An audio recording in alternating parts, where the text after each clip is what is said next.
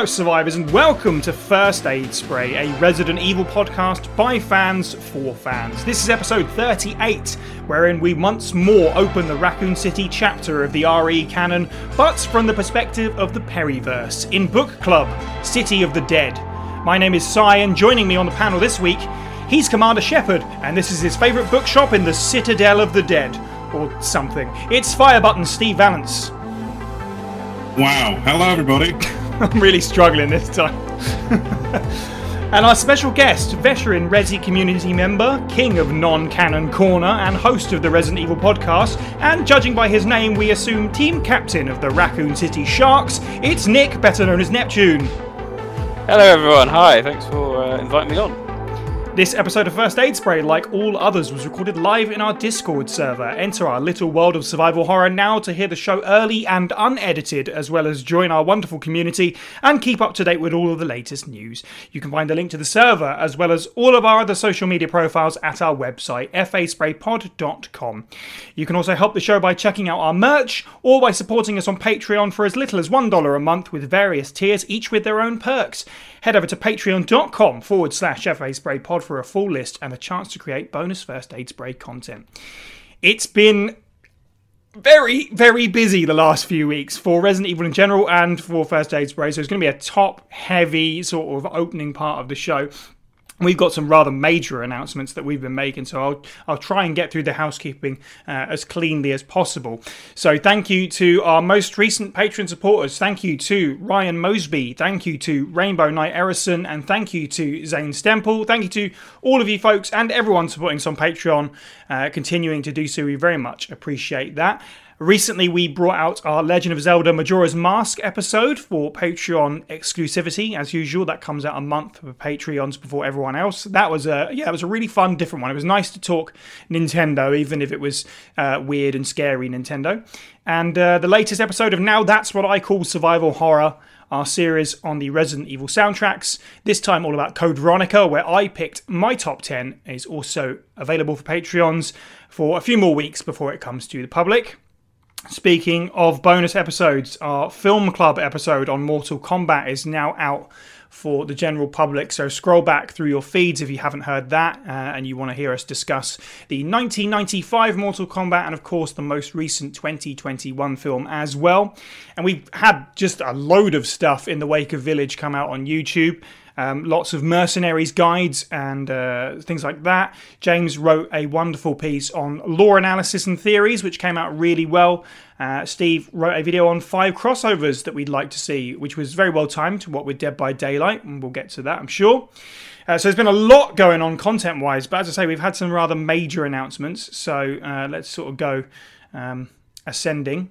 Is it ascending or descending? Let's go from smallest to biggest. I never remember what. Anyway, right. So new merchandise uh, is available now at our store. Go to faspraypod.com and hit store. Uh, and you can purchase a Rad Vickers t shirt, mug, notebook, mask, whatever you like, um, with some original artwork from tips Tipsonot, who you may know from the uh, Resident Evil Twitter community. A wonderful artist uh, with an original piece of Rad Vickers. It's really very cool. I love it. So if you feel like supporting the brand and uh, carrying first aid spray with you wherever you go, perhaps go check that out and our other does our other designs as well. Uh, we had a rather major uh, announcement that came together really quick, which is a brand new show. Uh, and the first episode has already happened. Uh, we will be doing weekly Twitch streams that are focused on the Resident Evil board games, of course. what else? Um, and it's called Itchy Painty. Uh, Adam and Burger Time are hosting a few hours of a painting stream every week. Uh, the plan is when Resident Evil 3, the board game, arrives uh, for all the Kickstarter backers, they're going to paint through the entire game, uh, one miniature at a time, one every week, or at least one um, design every week. Um, but until that comes, at the moment, they're just sort of working on some RE2 stuff as well. So we got some zombie paintings down, and uh, yeah, we'll be going from there. So we look forward to seeing you on Twitch, twitch.tv forward slash FA Spray Pod every Tuesday. Um, there's a post on the website if you want further details about the show, and there's a little YouTube trailer we put together for fun as well. And uh, yeah, there's some there's some cool stuff to look forward to with that as well. I appreciate everyone's support on it so far as well. It's it's good to add that extra string to our bow. Speaking of adding extra strings, the probably most important thing, and I would have loved to have done this on an episode when he was actually here, but we couldn't make it work. Um, but with a certain person's contributions to First Aid Spray over the last 12 months with video editing, writing, uh, appearing on the podcast, and some backstage stuff as well. We elected to make the decision to have Kelsey, uh, Mr. KDB, join the Pueblo people. He's now officially a member of the First Aid Spray team. Uh, to help us with some heavy lifting in terms of content creation and stuff like that as I say, he's really been helping out a lot backstage anyway, so it just made sense. So, welcome aboard, uh, KDB, and we look forward to having you uh, again on the main show, hopefully very soon. First aid spray. You're really becoming a problem for me. Right, that's our mammoth amount of news. Before we get to the Resident Evil news, uh, Nick has been sitting, waiting patiently. So I'm going to circle back round to our guest. Um, uh, Steve and I have been over at the Resident Evil podcast, uh, so it's nice to have you on finally, uh, Nick. Uh, so, first question, of course, your Resident Evil experience. What game was it for you? Uh, your first experience, and, and how did you fall in love with the series? Oh, blimey. Uh, it goes back. So, um, the first game I ever played was the original Resident Evil. my, I think Resident Evil 2 had just come out, and I, I wasn't I wasn't into it that thing at that time. And my friend sold me Resident Evil One for fifteen quid, and nice. I, I, I, distinctly remember asking him, "What's the camera situation like?" And because at the time I knew first and third, and he goes, uh, he kind of said, it, it, "It's impossible to describe what it is. Mm. It's kind of like fixed in a different angle in each room." And I said, "Ooh." Not sure about that, but yeah. So re- uh, that was the first experience, and it absolutely terrified me. um, the, it was, and it's a, it's it's that feeling I look for in every game coming out. That feeling of not really wanting to play. Yes. That horror element of um, getting to a particular point, knowing your ammo or lack of, and then not really wanting to go on. And I very distinctly remember just stopping playing when I got to the guardhouse. There's um, um, I I was I was like I'm done. I'm done. I yeah. can't the mu the music the atmosphere um it was it was too much. And I, I stopped for a long long time uh, until finally going no I'm going to do it. I'm going to do it and complete it and um, play play the game. And I, I, fell in love with it then. And then I remember a couple of years later get, um, going into uh, what was John Lewis and seeing brand new Resident Evil 3 Mm. Uh, mistakenly also priced for fifteen pounds brand new, and um, I was like, "Oh, blimey, that's cheap!" And I said to my dad, "Dad, dad, dad, can I get?" I think I must have been underage at that point, or very close to fifteen. I was like, "Dad, dad, can you get it for me?" And he's like, "Not sure, not sure." And he bought it for me, and then that was it. I was completely yeah. in. The rest completely is history. in after. Absolutely, yeah. yeah. It's it's so funny because survival horror is such a nondescript term. Like you, there's been arguments since the dawn of the term to now what exactly constitutes survival horror. But you, you've hit the nail for me. It's that feeling of like I really want to play this, but also I definitely don't want to play this. yeah, yeah. And and for me, Step Seven encapsulated that very well. I was like, yes, yeah, that that that, that dread feeling. It's very hard to pinpoint. Hmm. Um, mm.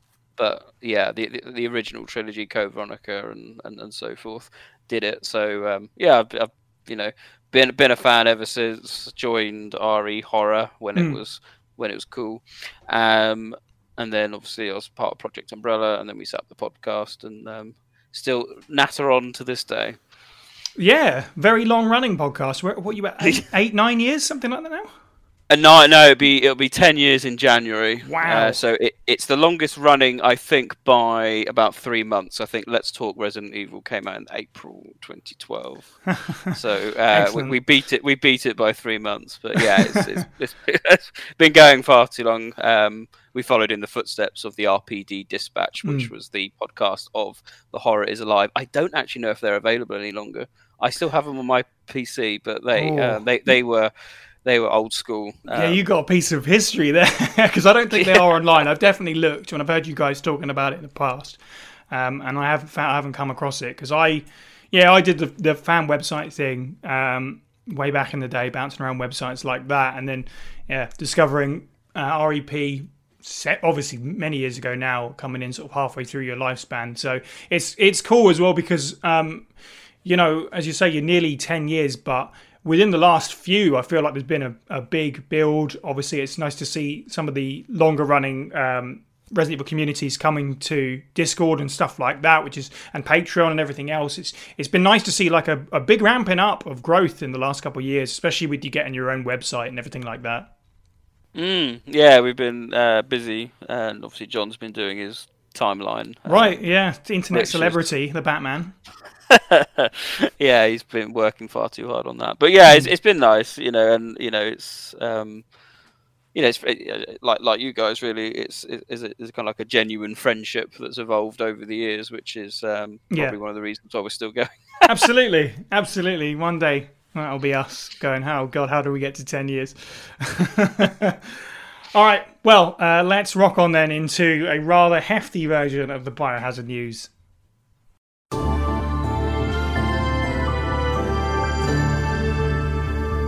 No news stories this week. We're fine. Let's roll. No, I'm kidding. Um, so our first article: uh, Netflix have announced the principal cast for the new live-action Resident Evil series.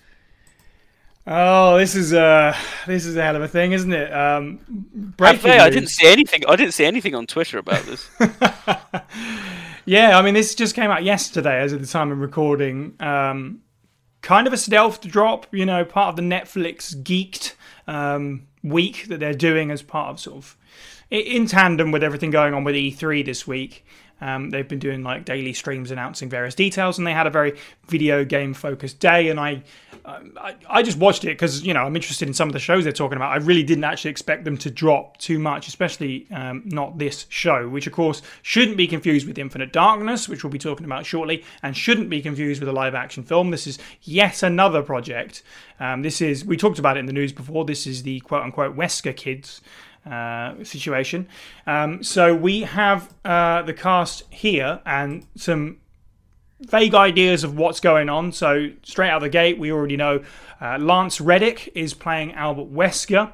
Uh, Lance Reddick is, I mean, to be fair to this, despite some of the nasty uh, hot takes, I've seen a lot of people saying, well, he's an amazing actor, uh, and I agree, um, and he'll make a great Wesker, I think. You might know him from Fringe, uh, The Wire. Uh, for me personally, he's in the Horizon series, which is just funny to think, you know, those two major franchises that I love so much have now got something in common like that. Uh, and he's going to be joined by, and I hope I pronounce all of these names correctly, uh, Ella Balinska, Tamara Smart, Siena Agudong, and Adeline Rudolph, and Paola Nunez. Uh, and there's a couple of pictures of them. Um, and looking at that picture, since we know that the plot synopsis is about Jade and Billy Wesker uh, as 14 year olds and 30 year olds, or whatever they're going to be, it's pretty clear to me that the girls on the left are one character, the girls on the right are one character, uh, sort of at different ages. So it very much seems that that is the that is definitely the direction we're heading. Um, Nick, what's your immediate reaction to this?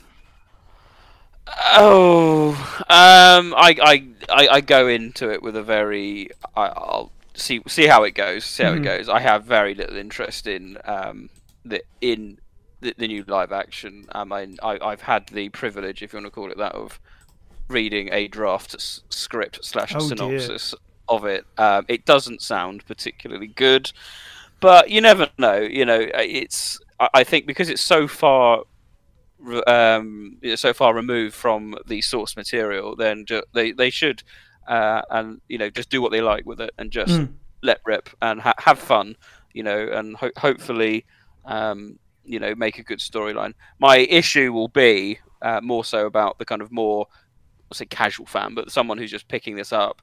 Uh, if they're on Netflix, they're going to be com- potentially confused as to whether it ties into Infinite Darkness, which will still be relatively fresh. Will it tie into the new reboot movie, which is in November? Um, and I actually think the answer is it semi ties into the Anderson verse. Um, I which makes it even more confusing. Mm, I know how many how many of these do we need. I, I completely agree. Um, I, I'm I'm trying to be open minded. It is kind of difficult, I'll be honest, but I'm trying not to be hypocritical. I'm going to try and enjoy this for what it is. But you're right, it's its own thing, so it, that makes it a little bit easier. Like it's it's clearly not associated with any of the other canons. There's there's no way this can be associated with the game canon. Um, so I'm okay with that for one thing.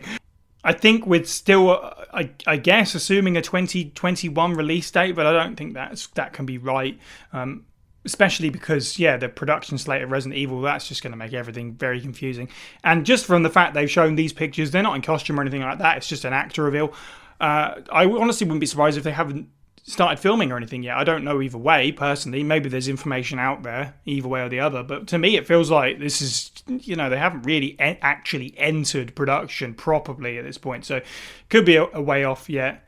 Um, yeah, well, I suppose we'll have to see what happens. Steve, what are your thoughts on this?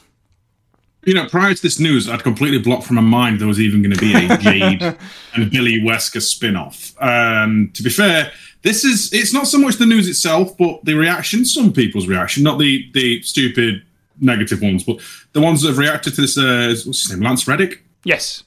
Um, their reaction to them and them being such a quality actor has actually kind of got me intrigued enough to, you know, I was going to give it a go anyway because we're on a Resident Evil podcast. It would be remiss not to. But now I'm kind of looking forward to it because everyone's hyping this dude up for me. So hopefully that pays off. Uh, you know, I'm uh, in a slightly more positive p- position than I was before, I guess. Uh, again, you know, I just hear the words Jane and Billy Wesker and the part of me dies a bit inside. Well, that's uh, that's Yeah. by the by, really. I guess. Yeah, I um, there's a, I don't want to, I don't want to be mean or anything, but there is a part of me that feels a little bit sad for him that he's uh, going to be sort of attached to this project because I think he, I do think he'll make a good Wesker. He's got like a, a slimy business suited kind of bad guyness to him. He's played roles like that uh, that I've seen that I've really enjoyed. Um, he was really good in stuff like Quantum Break and, as I say, Horizon and. Um, yeah, he can play a, a decent bad guy, um, kind of like a sassy, sort of smarmy dude. But he, yeah, he might be the bright spot in this. Who who can say? Maybe this will blow us all out of the water. Maybe amazing. That'd be great. Yeah, I, I yeah. don't know. You gotta, you gotta, you gotta try these things before they, you know. sink. Absolutely. So, our uh, next bit of news is that Resident Evil Infinite Darkness's final trailer and opening scene have been revealed, and the show releases on July the eighth. Yeah, uh, out of nowhere, I guess. Very, very soon. Um, so that's quite exciting. Uh, the trailer for me doesn't show. I mean, there's some cool stuff in there, but it doesn't tell us necessarily too much about what to expect that we didn't know from the, the synopsis that we'd already seen online. Uh, got a couple of looks at some characters. Um, Jason, I think his name is, the, uh, the sort of military dude that I think Leon's teaming up with. We got a look at President Graham, which is nice briefly. Um, yeah, I'm, I'm pretty excited for this. Uh, I don't know if this is official or anything, but reports are saying it's. It, I think it's a four episode run. No idea what the le- length of that's going to be, but I mean, if it's successful, who knows? Could be more to this. Nep, what are your thoughts on Infinite Darkness so far? Excited? Yeah, I mean, I, I think I've heard it's 25 minute episodes, four Okay. episodes of 25 minutes, um, which possibly suggests that it was a movie at one point. Mm. Maybe, maybe, who knows? Um, I, th- we've we've discussed this as well, and the concern is retrospective or retroactive, should we say? Retrospective storytelling. Mm. Uh, yeah, they, they they can be difficult, and we- we've seen that a bit in Village, um, with you know adding things in retrospectively, and you go, oh yeah, that's cool. And then when you stop and think about it, you go, "Mm, does, does it does it really work? So for Infinite Darkness, the concern really is uh, more to do with the fact that could we be getting another Terra Grigia type incident as seen in Revelations, where we have seemingly massive event Mm. that is never referenced again. Um, and that it, it makes the future sequels seem a bit odd that it's not mentioned. So, you know, for Yeah. example, in the in Resident Evil Five, Terra Grigia is not mentioned, despite the fact that that outbreak went on for three weeks straight. Uh, we had a blooming James Bond esque uh, satellite destroy a city, you know, totally on par with um, with Raccoon City, and it's just doesn't, you know, it barely get bat as an eyelid. So, from what we've seen in Infinite Darkness, is basically, you know, the president be attacked, Leon being incompetent at his job again in looking after presidents, and um, you know, the most important house in the world in under a biohazard outbreak Mm. that has not been mentioned since. It's the it's the inherent nature of an integral, if you want to call it that, but it can leave a sour taste in in, in one's mouth if it's not handled in a correct manner. So I would hope that it's done and all kind of covered up, kept on the QT in order to kind of justify the future storytelling. Um, that's why it's not mentioned in uh, Resident Evil Six and Yeah. Seven and all sorts. But you know, it, it's probably not going to happen. But that that's that's the problems that could that, that, that could arise as a result. Um, there's plenty of hopes. You know, it's the year I think um, Blue Umbrella were formed. Um, so you know, the, the optimist in me would like to see it linked in with that. Perhaps it's a Blue Umbrella attack or um, the start of that. Who knows? But otherwise, yeah, I'm quite excited. It's good to see more CGI. I, I've enjoyed them all for what they're worth. Mm. Um, so uh, yeah, quite looking forward to it. Yeah, I think it's um, this is one of those things where it's just like I'm glad they're making more content like that. Despite you know, I have mixed feelings all round on the on the three films. Some I like more than others. Some are you know like less than others. But I'm glad they're continuing to explore that kind of thing. Um, I completely agree about the canon. They're, they're, hopefully they're they're careful about it, but we have seen in the past, as you said, that maybe not so much. As long as it's not like rip roaringly ridiculous, um, maybe maybe we'll just be able to sort of look past it and get away with it. Uh, Steve, thoughts on the Infinite Darkness trailer? Honestly, uh, I'm kind of worried. Like like people have said that people, um, you know, it feels like it could be a film that's been chopped up, and those films have pacing issues across the board for me.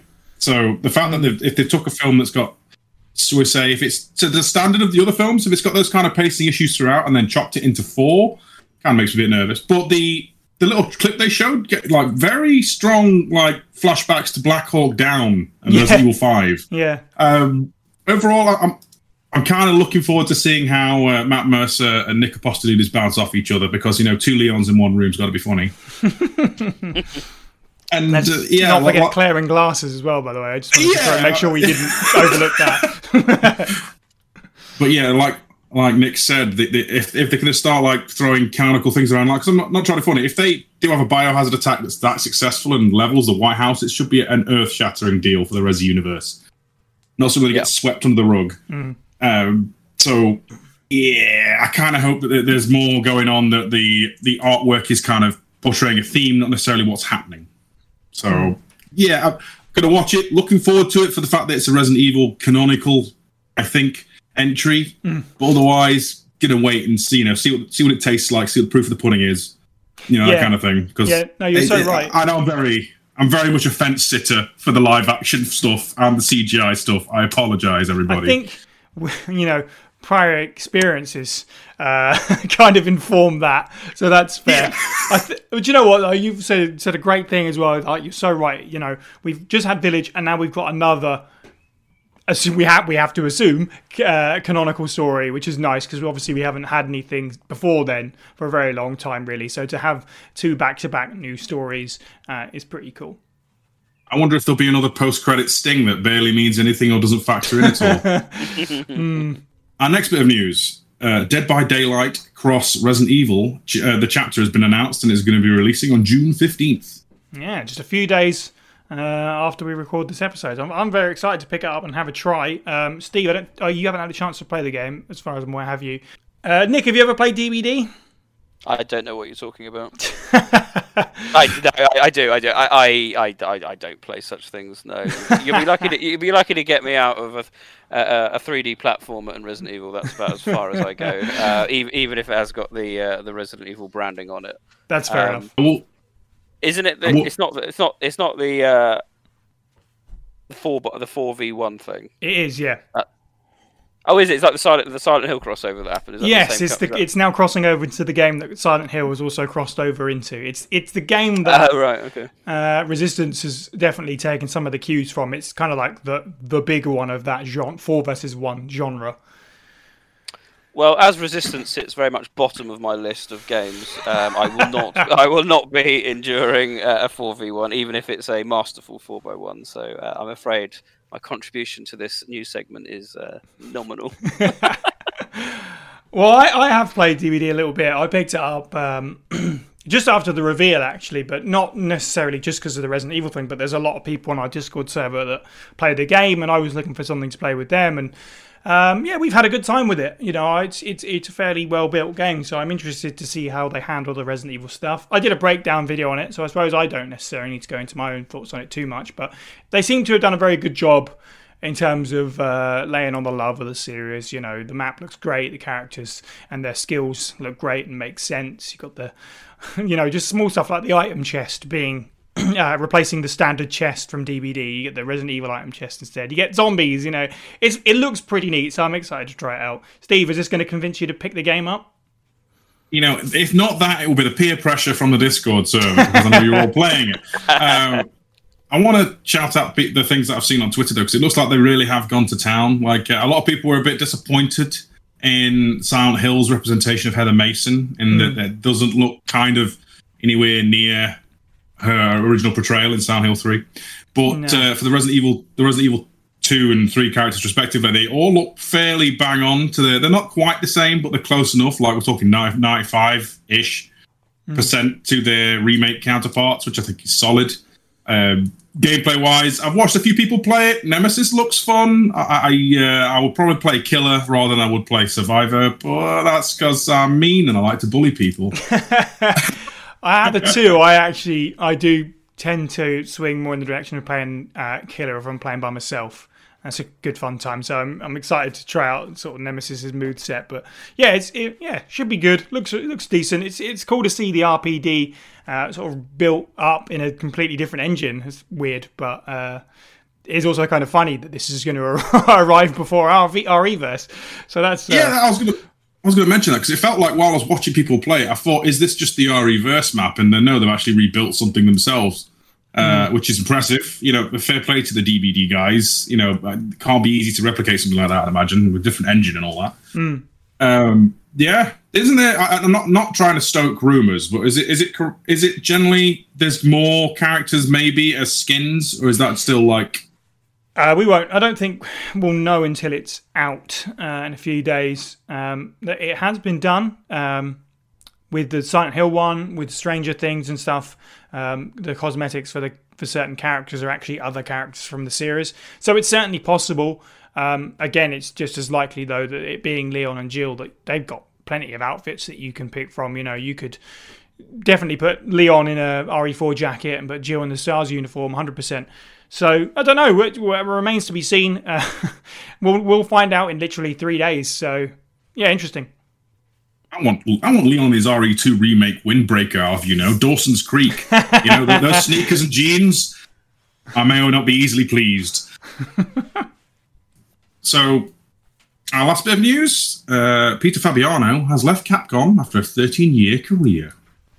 Yeah, was, yeah, I think we should at least acknowledge it um, because uh, that's a hell of a long time. Um, starting out as Resident Evil 5's uh, lead localization guy, I think is correct, and then um, winding up starring in RE7 as Peter Walken as the uh, the face, and I think probably the voice as well um, and then being a producer on the, on some of the more recent games. So you know, good for him. He's come under a lot of flack over the last few years, um, which is a shame.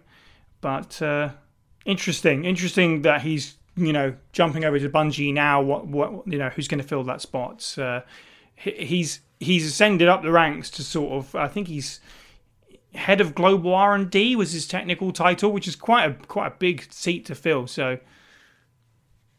Mm. Steve, what do you reckon?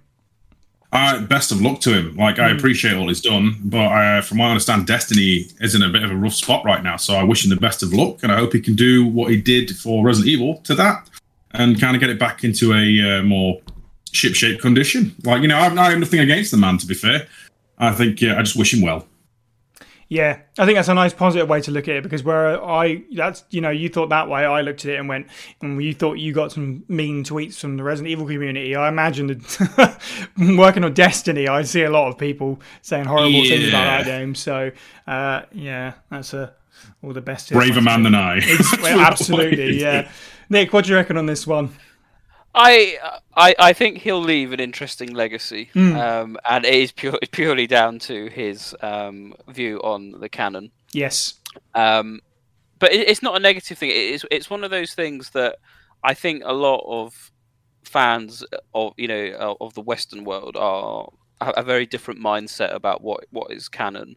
And so when um, he was asked about remake two, remake three, and all all being in the in, in the same universe, people did not gel with that at all because you know I, I made a video I think ages ago about listing hundreds of things in Resident Evil Three remake. What can't possibly work? You know, did Jill do this? Did she go there? Blah blah. You know, Mm. and what's interesting that we've kind of picked up on over the past couple of years is that the the Japanese culture of these type of things is just not as important as it is in for kind of Western fans, if you like. Right. Um, you know, take for example, I think because I think we uh, when I spoke with Alex CVX Freak, he was talking about the uh, the boarded up um, rooms in, Rem- in Resident Evil Three, which obviously aren't there in Resident Evil Two.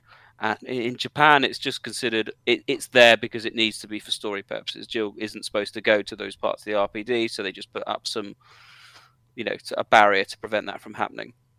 Now, we as fans will dig deep into go, well, why is that there? You know, did Brian Irons go around ripping them down? And you know, and, and there's all sorts of things you can kind of come up with and demand. But in for most, for seemingly, you know, I'm taking this from first-hand accounts from you know from Alex and stuff, is that the, the Japanese fans just don't. I don't say care. It just it just doesn't matter as much. It's not as important as, as much. So when Fabiano said that, yeah, it all happens at the same time uh, between remake two, remake three, and the originals. For us, it, it we struggled with that concept for the the obvious reasons. Um, how you know did did she go by tram or did she go by subway? She can't have gone by both. It doesn't matter. Mm. Um, now, whether that's uh, a sustainable approach going forward, I don't know, and I think that will be the long-term legacy Fabiano leaves. If that approach is being very much adopted going forward um, with any future games, um, you know, arguably Brandon Bailey as the leader of the Connections does not work. If you stop and think about it, I mean, he's dead in 2006. Mm. Um, so what was the point?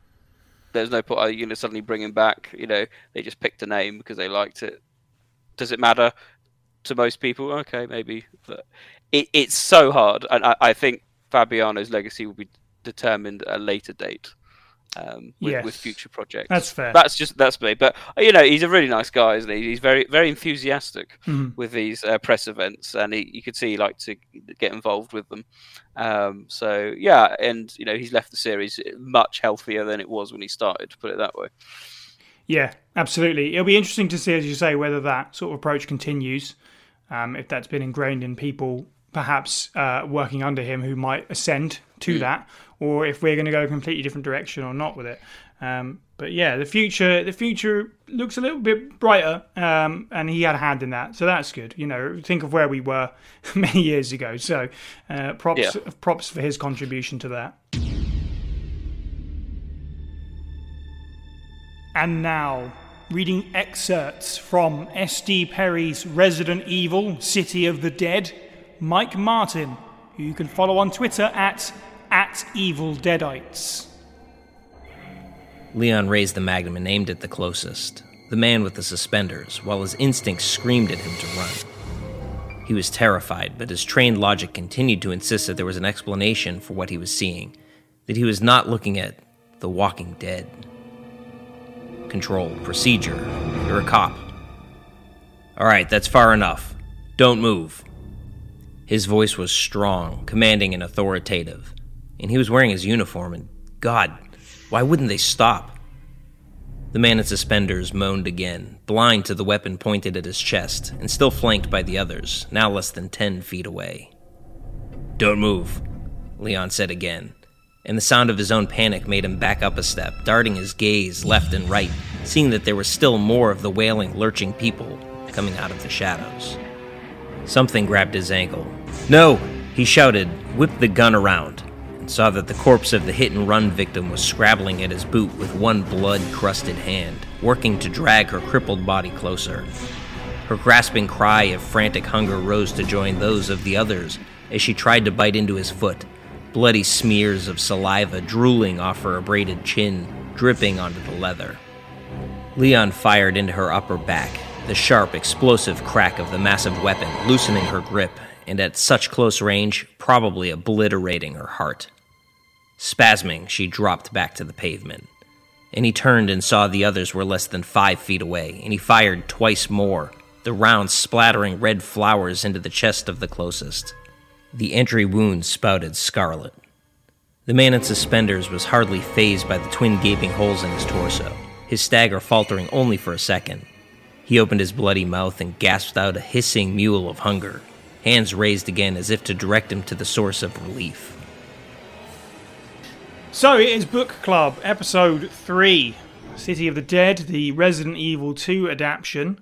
Um, yet another S.D. Perry novel from her original contract, which I think in earlier episodes I've said was a three book deal, but now having done uh, another round of looking for more information and interviews and stuff she's done, uh, perhaps it was a four book deal when I was wrong. So uh, either way, this is the third book, part of her original contract. Um, and it was first published. And again, this is the, the, the, case with the internet and some of this earlier stuff. Some places say it was first published in May 99, some places say it was first published in August 99 um, and then it was re-released in September 2012. So um, fairly originally, fairly uh, soon after the, the the game, not uh, you know immediately afterwards, but you know within a, a year or so. Um, let's start with our history with the book. Um, and in Nick's case, your history with the series. Um, what was the first book with of S.D. Perry's Resident Evil novels that you picked up? Was it the first one, or where did you jump in? Yeah, so my first was the Umbrella Conspiracy. I remember um, when I kind of joined the the early part of the fandom, people obviously talking about them. I think at that point, Code Veronica was had just been released.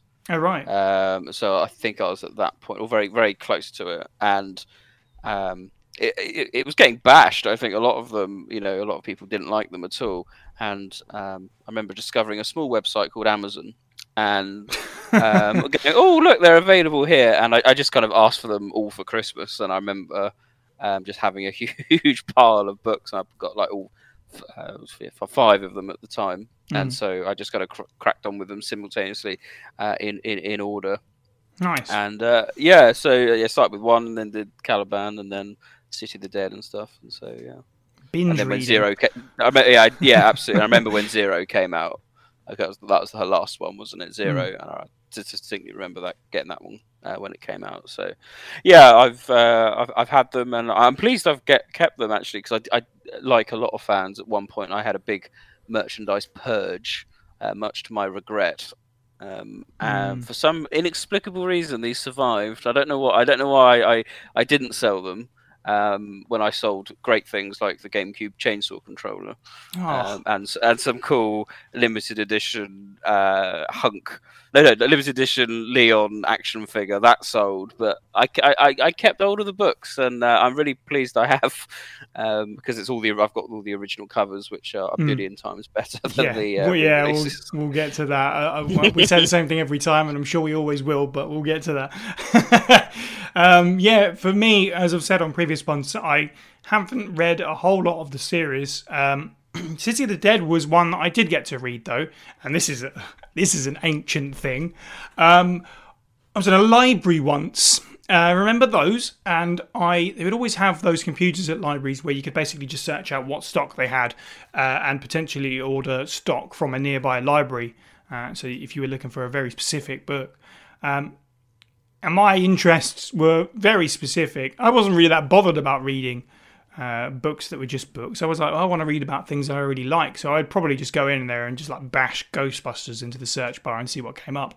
Uh, and I did it for Resident Evil once, clearly, and City of the Dead came up. And I was probably very excited because I knew Resident Evil 2 very well. I don't know how old I was, but I definitely at least played Resident Evil 2. Uh, so yeah, I rented that. I don't know if I got through the whole thing. I definitely remember uh, taking a library version of City of the Dead home to read uh, one time in the in the distant past. Steve, what was your experience with City of the Dead? Pretty much the same as last time we talked about the books. I got them all like in a big mm. sleeping like set while I was at college, and it was a a you know, all right, I've finished Ca- uh, Caliban Cove, straight to the Dead. Uh, Yeah. um, yeah, just just plow through them. You know, who does coursework and all these other important things while you're at college? Nah, read Resident Evil books, fam. um, uh, essentially, essentially it. It's it, not very deep, but you know, when when you start one episode, you have to then go on to the next. Uh, yeah, had a good time. Nice. Okay, well, as alluded to, let's start with judging a book by its cover rather than talking about the contents of it, and let's talk about the artwork of the book. Um, and as alluded to, no questions asked, at least on my end, what I like out of them. Um, I've dropped three that I've come across uh, on Google image search. Uh, if you look for City of the Dead Resident Evil, you should find all of these.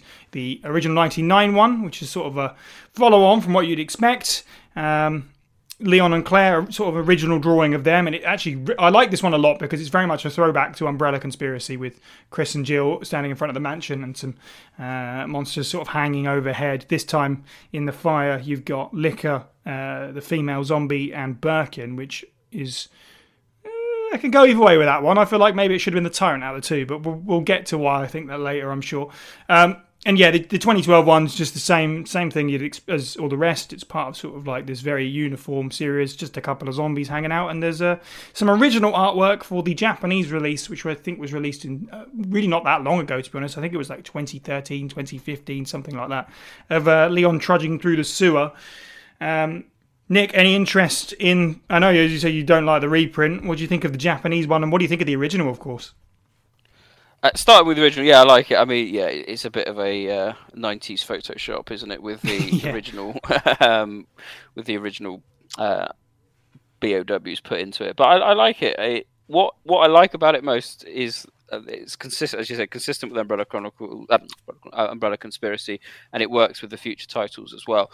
Um, what I also like about it is that it matches the Biohazard 2 audio dramas and that artwork they released. There's quite a similar sort of vibe going on with Oh, them. That kind of orangey, flamey red colours Hmm. um, that they that they did, and so I, I think it works quite well um, with, with with that. I, I, I just don't know what's going on with the 2012 one. It's, it's awful, is it? What Yeah. game is that uh, from? It's from. Um, I actually have What no idea. Is it Umbrella Chronicles, maybe, or something? I think I think it might be, or Dark, Hmm. maybe even Dark Side. I, I was it, what are they standing? at? It looks like a it looks like they're in a blooming World War One trencher, doesn't it? it really does, you know. it's It's, it's abysmal, isn't it? It really is. Like, it's, you couldn't even put Leon and Claire, just some generic zombies. It's, it's very. ugh. Yeah, I, I don't like. Yeah, and, and the Japanese one, I, I like that a lot actually. That that that does give the the impression of the kind of dankness. I've, I've not seen that one before actually, so that's quite um that's quite cool. Um, also, just because I um for my guest appearance here, the what I like about the originals is that if you were in Germany, the books carried on beyond Code Veronica Um, right. not by well, kind of not by S.D. Perry, um, but the oh, blimey, uh, in, into into the Liberty book and I think Blank Rose, which was a fan book. Um, both of them fo- follow on the number sequence of their books seven and eight. Oh, right. I didn't know that. Uh, yeah, they're, they're not related at all, Hmm. um, but they they get the same sort of that, that kind of you know the nice cool uh, biohazard triangle in the corner with the numbers. Hmm.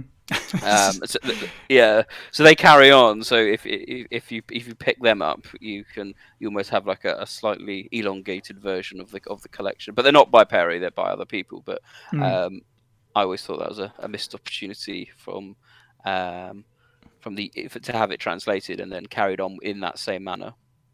This is the great advantage of having you on, Nick, is that we get some really like deep, hidden stuff like that that you know we wouldn't necessarily bring up before. Those books, I know about them. I had no idea something like that. Um, you know that they were printed that way. They're they're the fan-written books that won a competition. For those of you who don't know, they the, they won a Capcom competition to have their their fan writings printed, something like that, right? Wasn't it? Yes, yeah, that's Yeah, right. I can't remember. wild. Blank Rose, yeah, Blank Rose definitely. Uh, I can't remember Into the Liberty. Um, I think it was. I think both the same sort of thing. Mm, mm. They're not considered. Uh, they're I don't know what another universe. They're, Hmm. they're not considered um, canon, just a fan made uh, reward, if you like. Yeah. um, that they did. But Um, yeah, if, say if you're if you're German, and uh, you, you probably would have books seven and eight. uh, Steve, what do you think of the overall swath of covers there? Well, like everyone's already said, I think, you know, in consistent tone with the Umbrella Conspiracies cover, City of the Dead's original print cover looks fantastic. Mm. Admittedly, I would like to have seen a giant, almost like gargantuan Godzilla esque licker. However, we will ignore the scale. It just looks it looks looks pretty good, contrasting against the rest of the covers. It's you know, I would argue the most accurate into the they're in a uh, you know, it's Leon and Claire amidst the chaos. Yeah. The reprint cover, I'm pretty sure anyone on Earth with Photoshop could achieve better. Uh, everyone's seeing trenches. I'm just seeing we've gone to plaid from Spaceballs along the sides of the corridors with two. Uh, they look like Umbrella core zombies. Uh, yeah, the, the, the, standout takeaway for me though is the Japanese cover. That looks fantastic. It almost looks like you could put Leon in Aliens or something. like I'm, I can not stop looking at it. It's just like, mm, I would watch. I would watch a show with this kind of art style. You know, like Leon esque in almost reminds me of Berserk in a way. I don't mm, know why. Yeah, yeah. Uh, very uh, on tone style. It's a strange thing to choose though. Leon like having been shot and limping through a sewer, but it, uh, yeah, I don't know. It just works. I like it. I like it a lot. Uh, if I had to put a pin on which one I like the most, it's the Japanese one, followed by the uh, original cover, and then you know, can we get some children to draw up some sketches to put in between because City of the Dead's like re- redo cover. Jesus, that's phoned it. I'm sorry, I'm offended by it. It's just awful. Like they're all bad, God. but this is. Oh yeah, I think this is definitely. It's not even got one. Leon and Claire on it. I know. Like, terrible. It's just it? really terrible.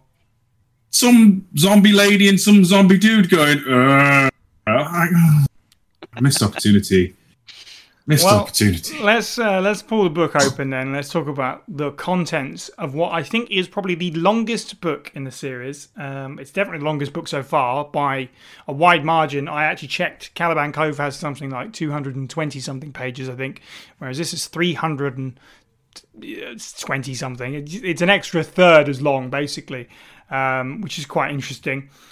Um, let's talk about. I know this is a rather a, broad one, but basically the story, not necessarily so much as um, sort of comparing it to the video game uh, and adaptation. I'm, I'm, sure that, of course, that has to come up, but just sort of how S.D. Perry handles the story of, of, as everyone knows, Leon and Claire arriving in an infected Raccoon City. Um, overrun with zombies, coming across fan favorite characters like Sherry, Ada, uh, Irons, Ben, and so on. It's it's it's pretty much all in here. I mean, that's my first point is that this is, um, despite being really long, uh, there is kind of like no extra fluff. Maybe a couple of chapters, perhaps, were unnecessary, but I didn't hate any of it. It did none of it felt like it was dragging for me. Uh, there were parts where I was kind of like you know, maybe it would have been nice to have a little more time in the RPD. It feels a little bit fleeting in the grand scheme, and it would have been nice to have the scene where um, Leon and Claire catch up in the RPD in the STARS office or in the, the hallway outside the library. Uh, but in the same vein, I understand why that's not there because it's it, it, doesn't really add too much to the narrative, and the book's going to be long enough as it is. So yeah, I think it's it's everything that it needs to be in terms of telling the story. Um, Nep, how do you feel about this uh, from a story perspective? Yeah, so I've, I've not read the book for such a long time, so um, I, I, couldn't remember any of it really. So going back to read it was was refreshing um, and uh, almost like a new experience. I mean, it, it's Leon A, Claire B. Um, yes. Um, if anyone uh, was unaware, um, so you kind of get that story. But she does um, a good job, I think, in in in telling everything bar say Sherry's infection storyline. That's mm-hmm. uh, that's omitted, but of course that's omitted in in uh, Claire B anyway. Right. So it's it, I, I, thought it was extremely faithful um, on, on the whole. I thought it uh, the the interactions were good and uh, it moved along, as you said, at quite a very good pace. Um, as someone, if anyone knows me, knows I read a lot of Star Wars books and Star Wars mm. novelizations, and um, if anyone's ever read the Force Awakens novelization, that moves along at a nice, uh, kind of like a quite a slow pace, and then basically the last half an hour of the film is dealt with in like ten pages or something. It's, just suddenly, it's like, oh my god, I got to finish it, you know. Mm. Um, and it, it, it leaves a sour taste in the mouth without with that adaptation. This one, I felt all the points were covered in a, in a right in in the in the correct order, um, and it, it never dragged. And um, you know, I, I didn't feel it was rushed or anything like that. And um, it, it I don't know. I, I, I was I was pleasantly surprised at the. I think Mm. we'll talk about the kind of characterizations a bit more. Yeah. But um, I, I think it co- covered everything, and and, um, I was I was very pleased with with it. I wonder if it was. Um, I mean, at this point, with the game having been brand new, you know, we don't know A, and we still kind of will argue about A and B and stuff like that. You know, we don't didn't know any implications. I don't know if it was an intentional thing that she'd rather do it this way. Maybe she didn't know, perhaps that it was the other way around. Um, she said before in interviews that she writes them based on playing the game over and over again, and at times recording uh, a playthrough of the game and watching it back. Um, probably easier to sort of like transpose the dialogue into the book that way when you can just pause and, and play it and stuff. Um, that being said, either she really wanted to put Claire in jeopardy, or sh- her Claire playthrough was uh, off very much on hard mode because uh, she misses the bow gun and the grenade launchers. You know, she winds up with two handguns, and that's all she's got. Whereas Leon starts the book with a Desert Eagle. yeah. He gets a shotgun before he encounters anything other than a zombie. You know. Someone's playing on hard and someone's playing on easy in this one, that's for sure. Steve, what do you think of the uh, adaptation of the story? Well, not the adaptation of the story, but the story itself.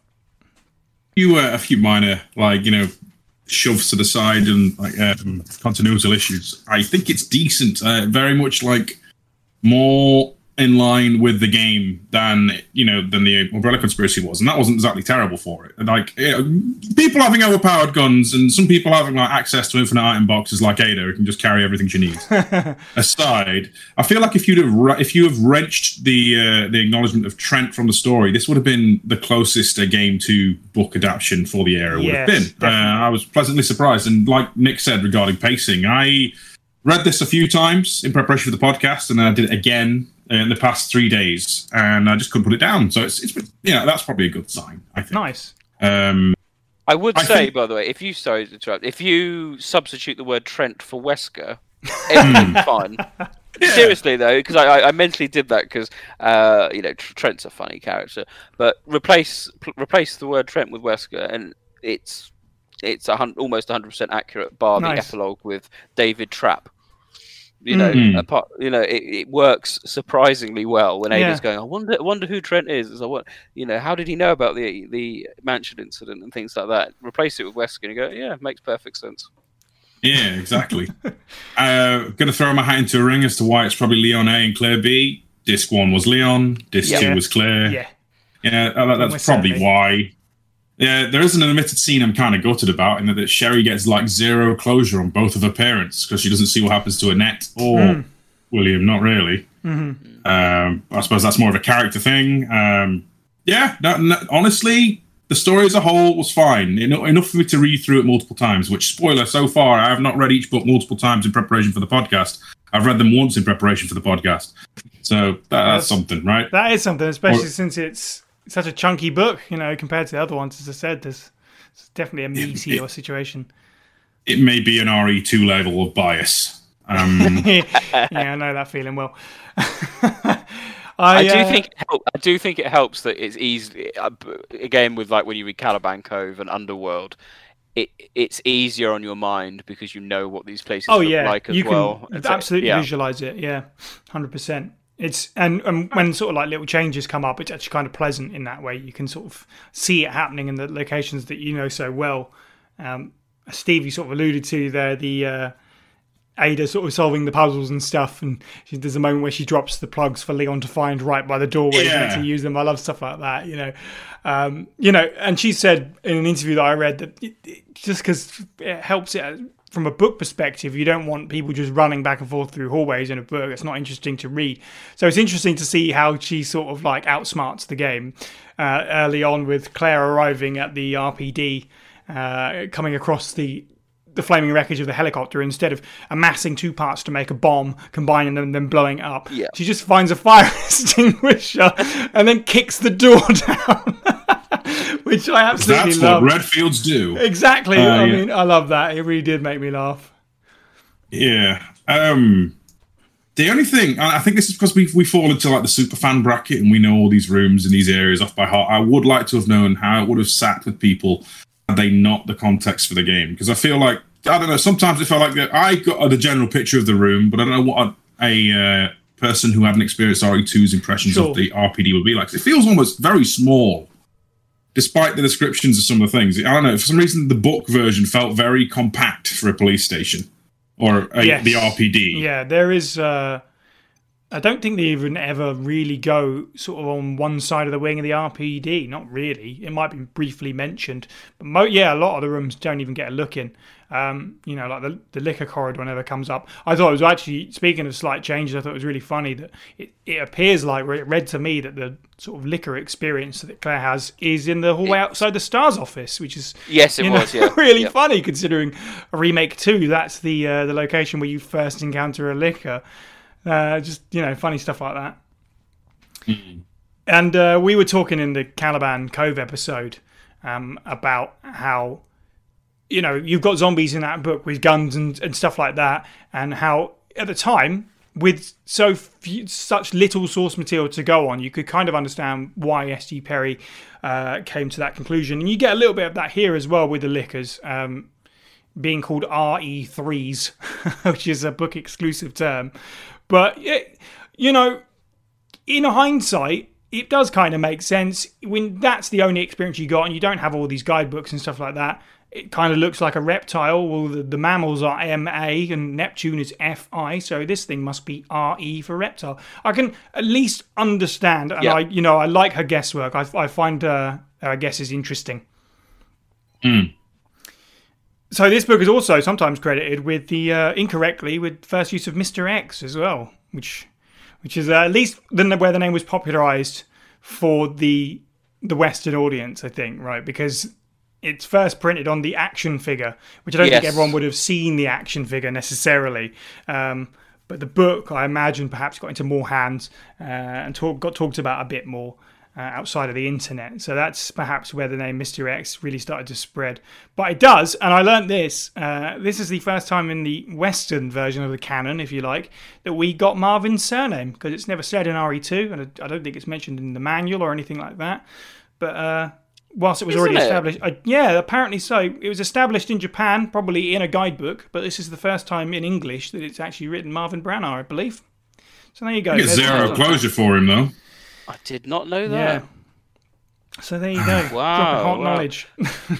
See, Pe- Perry's ahead of the game. You see, as I said, Mister X has now semi been canonized, isn't it? In Hmm. Resistance. Uh, Great canon. uh, yeah, oh and then and the word licker as well. Oddly, Mm. um, but there we go.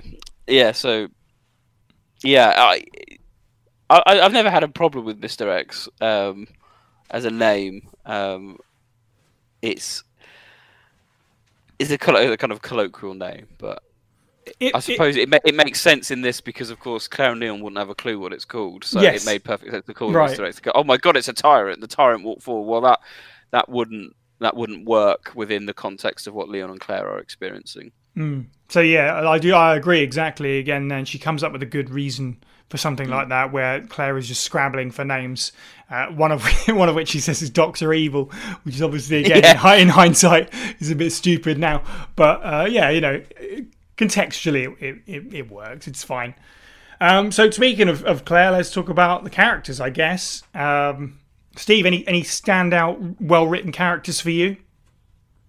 I kind of liked a lot of them. Uh, you know, uh, well, the principal four anyway. Uh, Annette was okay, as you could kind of get the feeling of her mind shattering as she's like falling and taking injuries and then taking hmm. copious amounts of painkillers to you know supplant it. But I think the the, the the the big takeaway for me was just Ada's internal struggles as she goes throughout this mission. It's it's more believable for me than the actual game was, where Leon and Ada start making out hmm. before she dies. You know, the, the fact that there's a a level of tension and mistrust. She's trying to find ways to lose him. I yeah, I really enjoyed that, and especially uh, again uh, Claire and Sherry. You get to see what Sherry's mindset is, and uh, the, the fact that she's running away to try and keep Claire safe because Claire's the first nice person she's met is uh, is kind of heartwarming. Yeah, I'd agree. no, I'd. I really liked Ada's uh, interactions. I liked her um, flashback. She had a couple of flashback scenes, didn't she, when she was in town earlier, um, talking, Mm. you know, talking about what she was going to do, and you could you the, the believability of her almost falling for Leon uh, was, was was there. And I think if you just played the game and then read this, that, that is exactly what adaptations should do. They get into people's minds uh, during particular scenes and circumstances, and I think that worked really well. Personally, for me, the highlight was Irons. I really like what they did with Irons. Um, in the game, he's he's like he's slimy, isn't he? And he's a bit like um you you're unsure in fact when you when you first meet him you feel a bit sorry for him he's obviously got this uh, affection towards um the mayor's daughter who actually guessed the name wrong i think in this book didn't she? Of course. Yeah. um but it's fine it's not a problem uh you know and in the game he's quite uh, he's, he's not a nice bloke but he's, he's he's certainly not the weird character he's in remake 2 that over the top I, I i'm clearly the baddie this one I- think perry got it halfway between the two and I think that's to Brian Irons's um, you know credit really in the way that he's handled. He can when he interacts with Claire, um, you know he- he's got all his script from the game, but then he adds a bit more to it, and then you hear his internal wranglings, and he's absolutely paranoid about Umbrella taking him down, and he's convinced Claire is a spy for Umbrella. Um, she doesn't, you know, she doesn't. He doesn't believe her story about her being uh, Claire Redfield, despite looking a bit like Chris. Um, he's absolutely convinced that you know this is someone determined to take him out. And so when the moment comes when he is killed by Birkin and stuff, there's a bit more yeah to Mm. it because he is a bit he's a, he's a lot more uh you know man not to say manic because that's not it's not he- he's not quite like that. he's still in control a bit because there's a lot of scenes where he going where he's kind of like coming to the end he's going right this is this is it the end is coming i'm just going to do my last yeah. hurrah, whatever he wanted to do. Um, but you, you get you you feel that um, that kind of uh, mad element, that paranoia, and that feeds into the atmosphere and the environment that he's in. Uh, with his kind of you know taxidermy and stuff, and I don't know. I, I just felt a bit a bit more, um, you know, a bit more yes when he was when he was taken out. Yeah, he's uh he's definitely an interesting one, especially sort of his earlier chapters. Um, Perry really made him like truly schizophrenic early on because he sort of he's kind of thinking, you know, oh, there's this body in my hands, and she's looking at me and smiling at me and all this. She's, you know, she's dead already. You know, um, it's truly creepy. I completely agree with both that and Steve what you were saying about both what, what, what both of you were saying about Ada. You know, um, renownedly, I'm not the biggest Ada fan, but I really liked this version of her.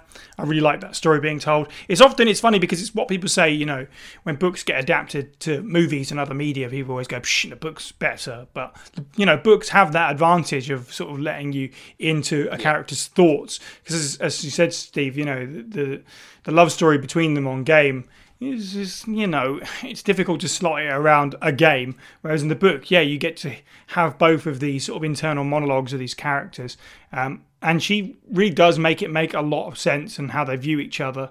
Um, and specifically just how she you know writes ada i love you know, there's one particularly brilliant line i had to write because i just thought it was the most ada thing which is if there's one thing ada knew it was men were easier to handle when they thought they were in control. I was like man that screams ada from 98 to the present day. That like well done for like nailing that part of her character definitely also, Leon separately, I really liked Leon straight from the off. You know, I felt like she understood who Leon was.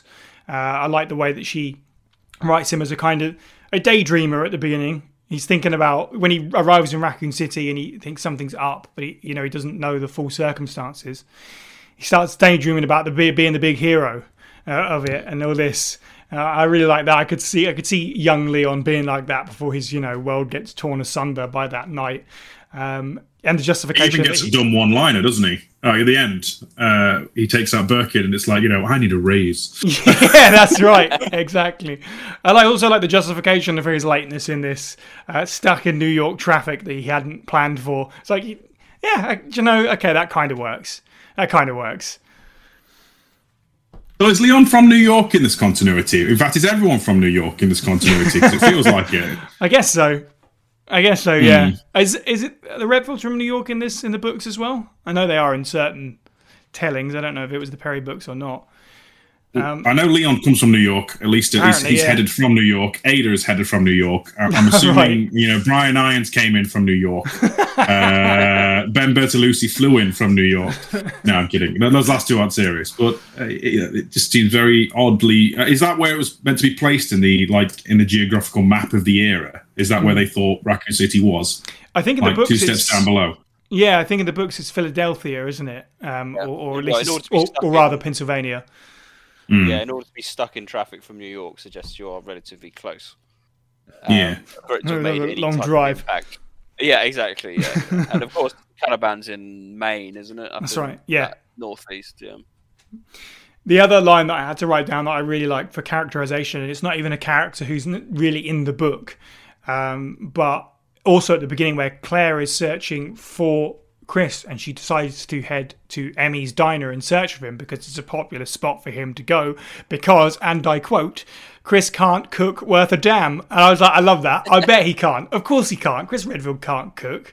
You know, he can't do the simple math to make the V jolt mixing. So I imagine he doesn't even know how to make spaghetti bolognese. So I, I just thought that's such a that is such a nail on the head Chris thing. Oh, well done to her. I love that.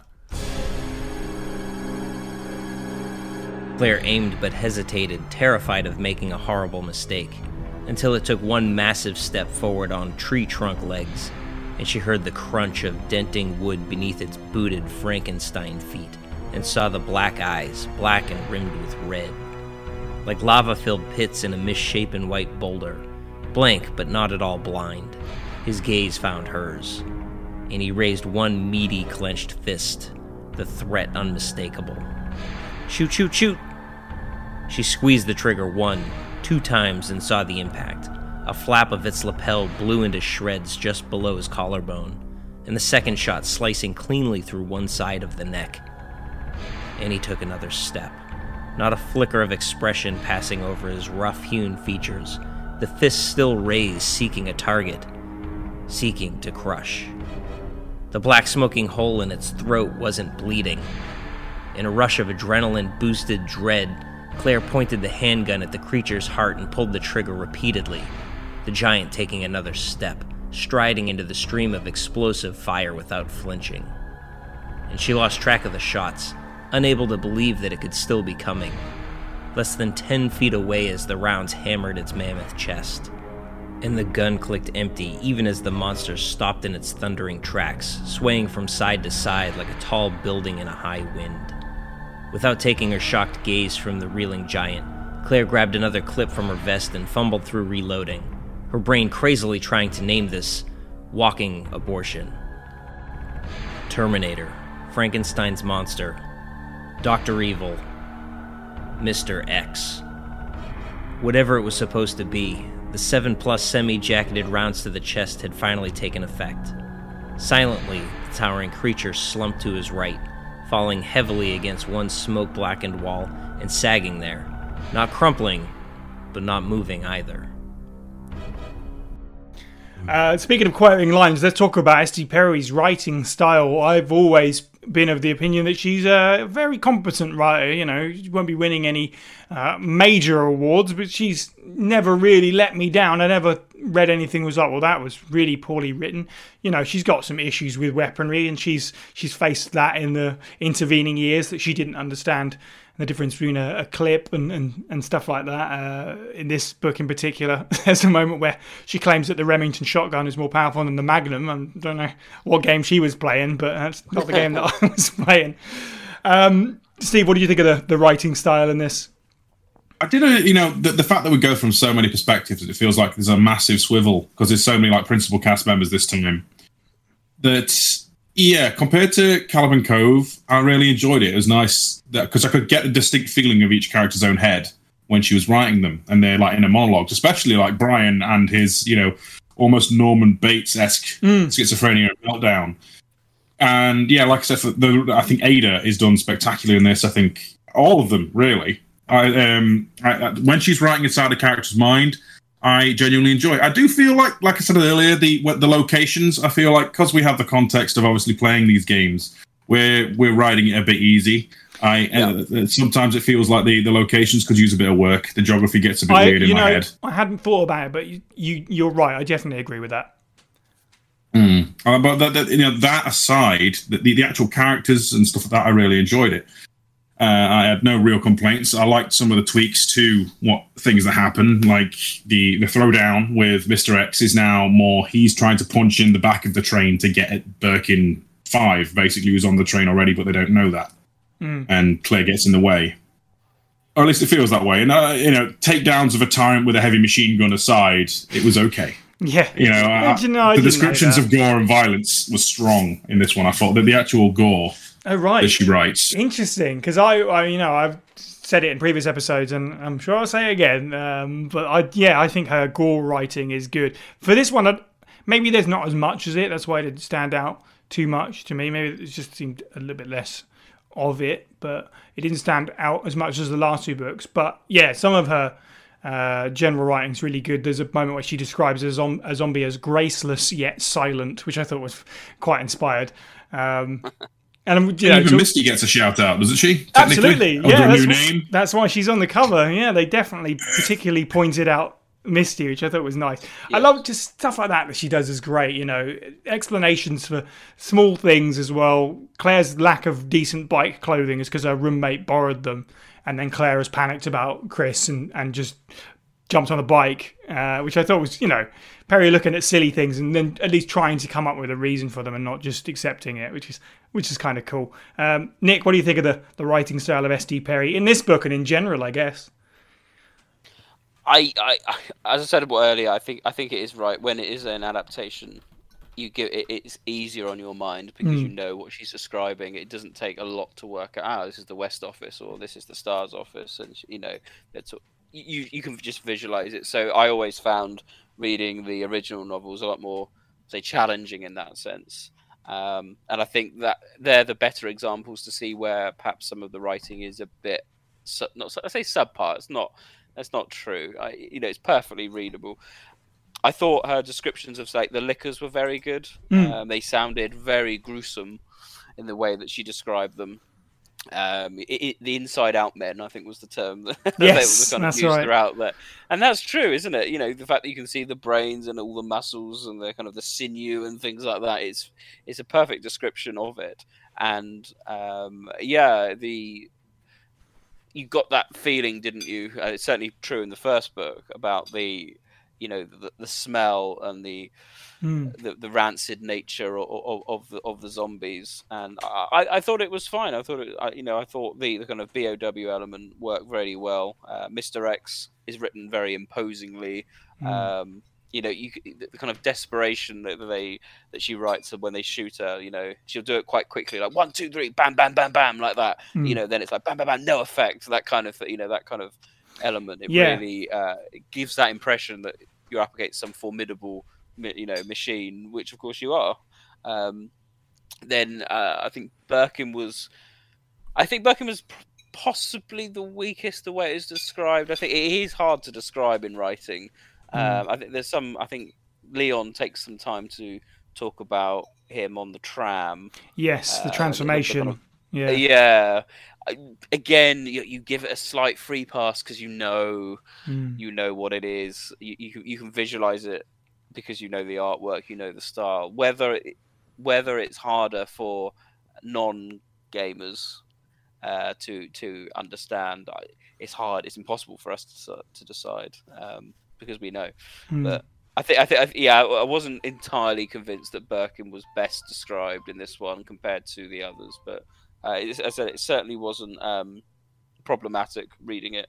Um, and I, you know, I was, I said it's been such a long time since I've read these. I was actually pleasantly surprised about how well it was written, um, because you, you just get ingrained with the idea that they're rubbish.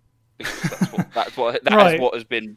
You do, you do, you do, because you know that's what's been said for so long about, and it's, said, it's only kind of recently there's been this bit of a renaissance with these books. I think I uh, when I when you asked me to come on here, I, I posted a tweet going, "Look what I'm reading," Mm. you know, on Twitter. It, it took off. And I was like, "Yes, it's a great book," and I was like, "Is it?" I can't remember. and uh, it, honestly, it was probably at least 15 years ago. Um, and as I said, it was you know it was a, it was a nice, enjoyable read, and um, I, I I read so much now uh, in science fiction and Star Wars. So I, you know, I, I read and embrace all different styles. Hmm. Um, you know, we sp- spoke about earlier in the in the news about the the young adult live action Resident Evil. Well, I read a load of young adult Star Wars books, and I Hmm. find them perfectly readable and enjoyable. And I think this falls into the same sort of bracket in terms of uh, writing style. It's different, but it works. Yes, absolutely. I completely agree with what you're saying about how she's good at sort of setting the right mood at certain points, like the Mr. X. Yeah. It does feel imposing. That final uh, boss fight with the T103 feels very tense. Um, one other scene that stood out is the this helicopter crash. Feels even cooler in the book than it is in the game. The way that she describes sort of like the Yeah. sort of the light on the helicopter flying around the rooftop and stuff like that. I was, yeah, I was very into that. Um, with Birkin, and this is sort of like moving into the next section as well. Um, I think, yeah, it's difficult to describe him, but my issue, and also why maybe he shouldn't be on the front cover for me, is that I felt like his presence in this book was very limited. Um, I know RE2 is very complicated. I understand that. That's why we've got such a hefty book. She did a fantastic job, as we've all said, uh, of putting that story on the page. But he's hardly in the book. You know, in the game, you the game sort of feels like you are feeling this looming presence of Birkin the entire time. Not just the monster, but the man and what he's done and his goals and his paranoia. It's always in the background. It's, you know, it's a big part of why everything's happened. Um, yeah. Whereas in the book, not so much. He's Sherry's monster who sort of shows up for a fight on the train car. Uh, when Leon defeated him, I thought he was going to scrabbling away because he'd uh, sensed Sherry or something, and then Claire was going to have a fight with him, but not so much. And then at the end, yeah, he's he's G five. I would have liked to have seen a bit more of him, I suppose. But I then then the problem is at the sort of like what do you take out? You know, how, how do you fit that in? How does how's that all going to slot together when there's so many other moving parts? Um, you know, RE2 has two two recurring stalking sort of boss enemies, so one does need to sort of take a bit more of a backseat. But I don't know. For me, this the RE2 story is very much about Birkin and the fam, the you know the Birkin family. So out of the two, I would have gone that way, but you know, again, maybe that's a little bit of hindsight. Let's talk about though, uh, in general, how it feels about as, as, a, as an adaptation of the game. Um, Nick, how do you feel about uh, what the, cha- the changes from the game to the book? Anything that stood out that you thought was really good or really bad or just just different in an interesting way? Um, it's it's it's with RE two because there's so many different variables, isn't there? E- even in the official canon, it's like, is it is it Claire A, Leon B? Um, well, you know, bits of bits of Claire B are used Hmm. uh, in some storyline. So, you know, she's picked she's picked a perfectly viable choice, should we say? Um, it misses out obviously a lot of the G infection um, storyline with Sherry, but then on the other side we get the cool scene with Ada and Leon uh, Hmm. dangling over the edge. Um, you know, so this is what everyone's dying for kind of moment. It's is slightly retweaked in the book, I think, but it's you know it builds up, and I think Annette gets a good amount of description. You know, I Hmm. think there's a, there's a bit where she goes and she fell asleep thinking about William, you know, dreaming about William or something like that, and it's like it that helps, and I think that's kind of like repeated again in remake two, where Annette gets a much bigger starring role. Um, so again, she's you know pu- pushing pushing different characters, which are later then kind of followed up. So, um, you know, you could you could easily argue it's a it's a perfect adaptation of the material at the time. Um, it it covers all the basics, all the basics and the basis of Leon A. Claire B. Um, it it continues on from the storyline of um, Umbrella Conspiracy. It carries Mm. on with Trent, you know, which is fine. And so it, it you know, if you follow the Trent storyline up to, because obviously with, you want to probably read Resident Evil Three next, as opposed to um, Underworld. By the way, for your next. Oh, one. really? Yeah, because although Nemesis is book five, um, Underworld takes place post. You probably want to do Underworld last. You Oh, want to do okay. you want to do Nemesis. Hmm. Well, you might want to go back and do Zero actually. Zero. Nemesis Code Rock. Underworld's the last one. I think. Right, okay. If memory serves me correctly, so you might want to save that one. But um, yeah, so you know, it carries on with the kind of Trent storyline, and I, I remember reading again. I, I, I was quite heavily invested in what Trent was going to pull off because um, you know it could have happened in those in the games at some point. So I. I, I struggled to fault it. I really did. I and um, I, I, I, as I said earlier, I, I was surprised by it. I was surprised by the fact that I enjoyed it as much as I did. Um, and so I, just like the addition of the that an adaptation can bring, such as you know the the, the thoughts of um, Ada and um, yeah, Annette. Brian in particular. Yeah, Hmm. Ben It's- was okay. Ben was okay. Yeah. Bit of a He uh, he didn't get get jobbed off quite as bad as poor Kendo did. You know, he didn't even get a word in. he's he's dead when you know when we find him in the book. Uh, yeah, yeah. shame, there it- you go. because he got he was the G embryo death, wasn't he? That was that was that's what I wanted to mention. The G embryo was good, actually. The baby, baby G, whatever you want to call them, Mm. the G adult. Uh, I like that. That was that was gruesome, and that was well that was well scripted actually. So yeah, I said I the the overall adaptation. I said bordering on perfect Mm. um, of of the of of the actual material on screen, should we say? Whether a better book could have been produced, that's that's possible. You can easily you can easily expand upon it even more if you wanted to. But that is the benefit of hindsight. That's the benefit of you know another twenty odd years of games that you could add to it. You know, where's Kevin Of. Ryman? Right. You know, you know, all sorts, all sorts. but That's at the- right. you've got to kind of take it back to where it was at that particular point. She kept true to the script. She kept true to the ideas of Leon A. Claire B. and added just a little sprinkle of her things, of her Mm. little ideas with Trent and um, David Trapp and the others. And for me, that worked wonderfully well. And you know what? If someone wants to have that in the have City of the Dead in particular in their head canon, why not? Why not? Replace Trent with Wesker. You're, you're kosher. You're kosher. Exactly.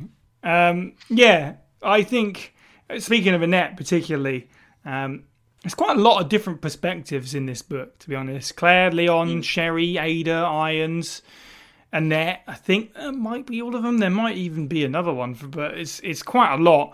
Um, I was surprised by the Annette one, and pleasantly surprised, in fact. Um, I in the original RE2, to me, I don't know, it, it doesn't feel like she's necessarily trying to stop G. I never necessarily got that impression. It feels like she's just kind of watching what happens.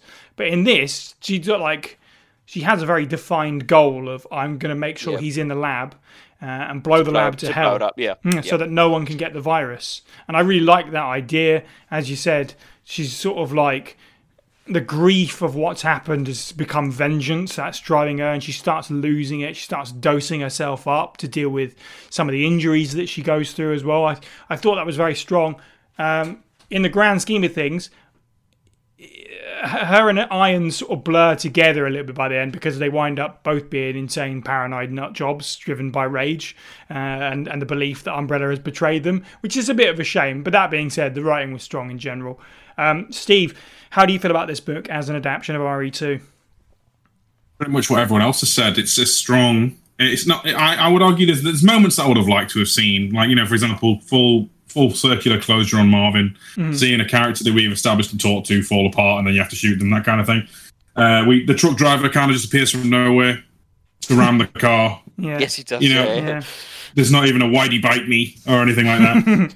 uh, you know, but it's yeah, no, I, I, I it's the first book for this for this book club that I've read multiple times in preparation for. Uh, that's probably a good sign. I again, it could be my biases, but if you enjoyed RE2 as a whole and never want and, and wanted to see an A to C campaign, this is the closest you're probably going to get. You know, um, and I, yeah, th- there are things that bother me. Like, for example, Birkin, as my uh, my colleagues on the podcast have uh, rightly said, kind of downplayed his final his final encounter. It feels like he might as well have been a giant football with an eye on, and Leon just pops it. like, uh, it's, it's kind of lackluster compared to the whole. Oh god, the train car. We need to de- you know detach it and explode it, or let him like you know overcome it and get blown up. There's none of that. It's kind of anticlimactic. You just shoot him, he deflates, he dies, and Birkin is gone. And Sherry will never know what happened to her mother or her father because the you know the adults are talking and they're determined to issue around the issue. I do like that they, they actually give a bit more closure as well to how they get out of the city because that's something I've always wanted to see. I want to see them get picked up by the military or something, and the fact that it's just conveniently, you know, Rebecca and David just happened to be driving down the right road at the right time. yeah, but yeah, all in all, fun times. Fun times. Yeah. Uh, is it the best book in the series? We haven't read them all yet, so um, I don't know. Part of me still wants to like. I had a lot of fun with Caliban Cove, and I had a lot of fun with Umbrella Conspiracy, but my RE2 biases are throwing me for a ringer, and I, yeah, I, I had a really good time with this one. The code, just as a spot from my point of view, the, the Code Veronica one's pretty good as well, actually. I'm excited to read that one. I Yeah. definitely am. Yeah, I think I think you'll enjoy that one. I think that's quite faithful as well. Um, I think Zero uh, one's not bad. I yeah I, I agree in terms of like an adaptation of RE2. If you're an RE2 fan, you should definitely give it a go. Um, it's it's another way to experience that story without playing the game. And there ain't nothing wrong with playing the game hundred times. We've all done it, but it's interesting to to sort of see this take on it. Um, unless I mean, if you take into account that there's no moth in it, then maybe I guess it goes in the bin because that's a that's a that's a sore spot. Yeah, no ivies and no moth. You know what? Again, that's that's the case of it. As we say, things do need to get cut around, um, and those things make sense. Of course, it's just it would have been Remake two again, isn't it? Obviously, the, the- obviously the, the Capcom read SD Perry. Uh, right, they didn't- that. yeah. They didn't replay the game. They just read the book and went right. Okay, we got the idea. No Um, mesh monkeys, no MA2s, you know. So let's, uh, yeah, let's just quickly before we get to sort of final thoughts, how it feels as part of the series. Um, particularly myself and Steve, having read the three books um, within the last year and a half, um, how it feels as part of the series up to this point. Um, for me, it's it's it's weird because after Caliban Cove, it's it's odd to read something that's so true to the source material. Not that I had a problem with Caliban Cove doing its own thing. Absolutely not. I enjoyed that book definitely. Um, but this, out of the three of them, is definitely the closest. It's closer than Umbrella Conspiracy Theory. I'm I'm pretty sure. Umbrella Conspiracy Theory. Yeah, let's call it that. Because it has the least Trent mentions, and when they are, it's yeah, just a mention and, and not much else until the epilogue, as uh, as Neptune said. Um, this is definitely the truest one of the three. Um, and as, as as you guys have said, you can see the game in your heads. That definitely helps in terms of making it feel even truer to the series. With Caliban Cove, it's you've got to do a lot more imagination.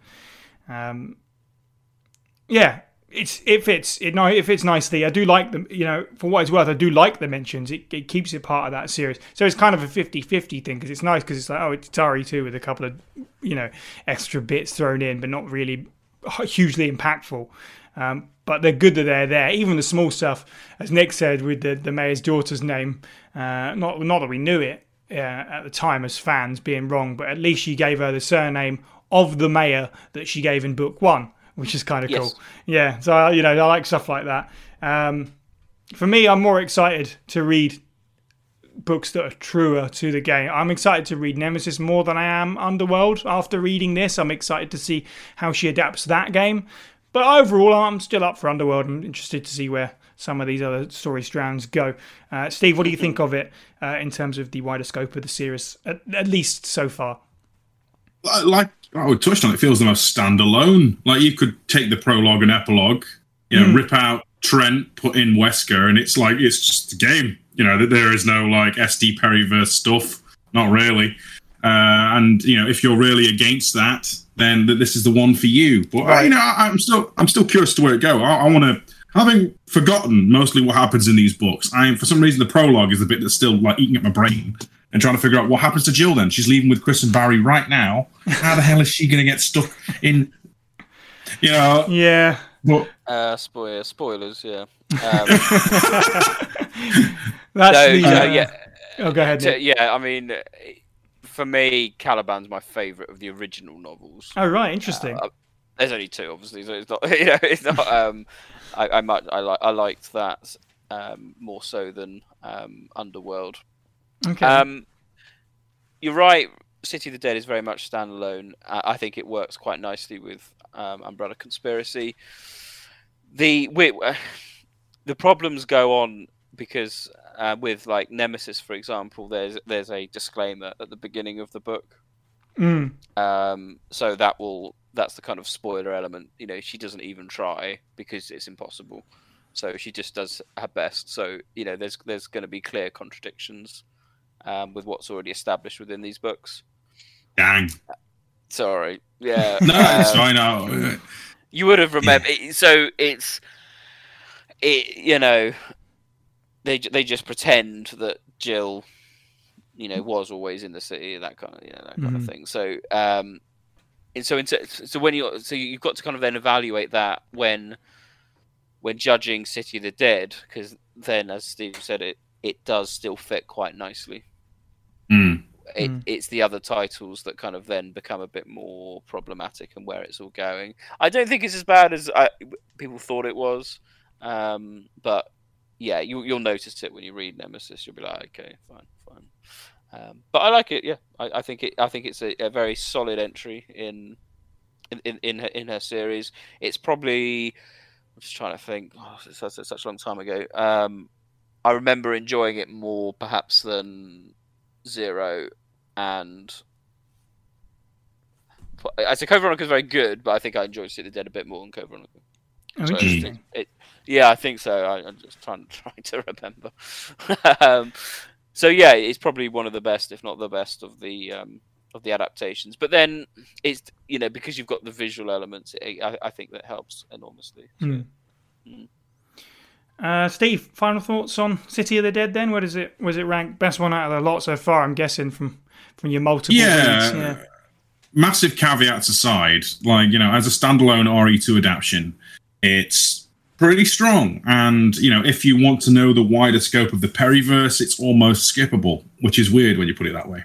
Mm. Like, you, if you want to know the entire ins and outs, if you know what RE2 is, you could oh, you could read the front chapter, you could read the back chapter, and you're good to go for the rest of the books. As, as much as canon's going to get shattered to bits by the sounds of it, uh, you know, because it mostly is just RE2. And if you're here for more RE2 and nothing else, that's fantastic. Uh, you know, I, I, I'm that's the one thing I enjoy most about these book club episodes is just seeing where this this pocket universe goes, even if it's going to shatter on itself before we get to like episode five. Yeah. So, yeah, you know, as a, as a person who is a mostly functioning human being who can read, it, the, the fact that I've gone through this book multiple times in preparation for this podcast probably says a lot. Like Yeah. like we've already said, and it's fairly pacey. I didn't have any issues with it, and I didn't get bored, which happened a few times during some of the others. Oh. Okay. Not not so much to write them off, obviously, because I still enjoyed them well enough. So yeah, if you're a fan of RE2, go for it. That's my final verdict, really. If you're invested in the SD Periverse lore, just read a synopsis and move on. Mm. I uh, it's the nature of the beast with these writing these books before the games come out and stuff like that, isn't it? That the canon is going to get have these things. I mean, even just the prologue in this book almost seems like it's it's there to tie up from Caliban Cove, where the other Stars members have decided they're going to hunker down low in I think like Brad's apartment or something. Um, so you know she's constantly trying to write herself out of a hole uh, because what she's written previously uh, that she's written for the purpose of sort of adding some more flavour to what's going on with the other characters, then suddenly doesn't match up with the games that she has to write about. So just the way it goes. Again, with us sort of talking about these in hindsight, it makes it a hell of a lot easier. If we were, you know, reviewing these as they came out, uh, I imagine it would have been frustrating to be like, well, no, this doesn't fit all fit together. Um, but you know, now that everything's out and it is the way it is, and almost certainly we're not going to suddenly get a new S.D. Perry novel. Um, we can read them in sort of isolation like that. Um, Nick, you you oh no, pretty much don't say that. don't say that. I want to. I want to hear SD Perry's take on Ethan. just jump straight to village. Uh, Nick, you already uh, you pretty much said it. City of the Dead is might be the number one pick of the lot for you. I think so. I, just, I can't. I can't entirely uh, qualify that because it's been a long Yeah, sure. time since I've read the others. But um, I don't remember being quite as enthralled with the others than I was with this one. Put Mhm. it that way. Um, They're all good. They're all good. I said the Code Veronica one. I distinctly remember. I spent a long time reading that. Not not because it was dragging, but because I was trying to take in as much because it was the game I was familiar the least with when I read it. Um, Right. Because it, so I was like trying to absorb as much from the book just to kind of help me with the game as well. Um, but yeah, this one um, I, I think is probably the best um, out of the out of the original out of all the kind of adaptations that she did. It work the the A B scenarios actually probably works a bit better because there's clear defined paths, Hmm. whereas in Umbrella Conspiracy, the, the games are near identical, aren't they? Depending on which route you take. So um, it this one she could just go right. I'm doing Leon A, Claire B, and, and Right. and the, a lot a lot of the interconnectivity um, has do, was done for her, whereas in Umbrella Conspiracy she kind of had to mesh it around a bit herself, um, you know, to Mm. make it work. So this was this made it a bit easier for her. Yeah, uh, but you know, for me, I actually quite kind of like to see uh, how she handled RE1 and where she took the characters and to try and uh, avoid Oh, yeah, yeah. almost, you know, to avoid them bumping into each other. I think out of them, uh, that I still might like the first book just a little bit more. And I think, to be perfectly honest, it's it might be a length thing as well. It's like this is arduous is a very strong word. I did, I absolutely, you know, I, re- I thought it was really good. I did enjoy it. It's a little long though, um, and it's very, it's very cleverly made. But I just like it's as long as it had to be. You know, any shorter and you're gonna, it's it's gonna have problems if you start chopping stuff out. It, it had to be this long, but. I, I just maybe it was just the punchiness of the first two books I really really enjoyed. Like I could have read them and picked them up a second time quite easy. With this one being over 300 pages, I was like, I'd have to give it a little bit before I pick it up again, certainly. That being said, yeah, it's a really good adaptation of RE2. It's a fine addition to this ongoing series. Like, not to completely overshadow that, did, did the did the Spencer Mansion feel like a lot more populated than the RPD and sewers and everything else was? Because it certainly feels like it. Yeah, I think so. Because uh, again, it's I, I think that's a case of there is more story to tell in RE2, like moment to moment, so it's less bogged down in like action scenes. Uh, they You never found they came in. You never found they came across the Magnum. of. Yeah, you never found they came across a lot of zombies. It was like we're Hmm. now in the sewers. Here's a spider. We're now we're now in the labs. Here's some more RE3s as they called them. Yeah, Um, you, the, the zombies wasn't as perhaps a constant threat. Right. uh, and, but again, it's it's the, just this case of writing a book, isn't it? How many times can you write? And then some zombies came out and we shot them. You know, it's not that exciting. Leon blasted them Yeah. with his 50 caliber Desert Eagle. His dad and granddad got him. That's right. graduation present. My God. Yeah. Yeah, it's uh, and uh, the other thing I find is also just sort of, and uh, you just kind of have to just sort of go, okay, sure. Is most of these encounters, whilst they can be written quite tensely, uh, not many enemies land a single hit on any of the characters just because of the nature of infection. Whereas video games is video games. Whereas this, usually it's describe the monster, fill it full of lead, move on. That's just the way it goes. Well, nothing else remains for me but to thank our contributors. If you'd like to be part of the show, then please look into auditioning for our file readings. Join the Discord server to get in touch with members of the team and our community, discuss Resident Evil with us and other fans, and listen to the podcast live as it's being recorded.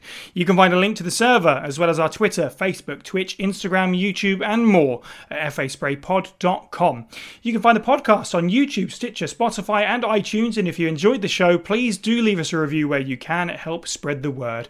You can also support the show by picking up some merch or at patreon.com forward slash FA Spray Pod for as little as $1 a month. In our next episode, we. Uh, there's no easy way of saying it. I'm dragging Stephen James kicking and screaming into playing an infamous RE title because not every game that we cover can be a Stone Cold classic. It's time for Umbrella Corps. Thank you to the oh. panel. You can follow all of the Pueblo people individually. I'm at Cyniac underscore one two three. Steve is at FB Steve was taken, and Neptune is at RE underscore Neptune. And finally, thank you for listening and have a good week.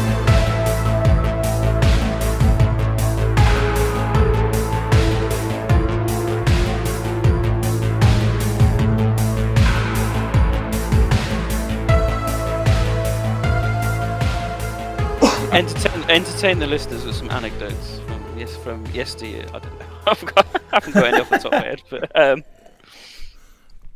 and we can all talk about how great Resident Evil Gaiden is. There yes. yeah, do you know what? We need to put you and Sherwin Matthews in a in a room. He's uh, he loves that game.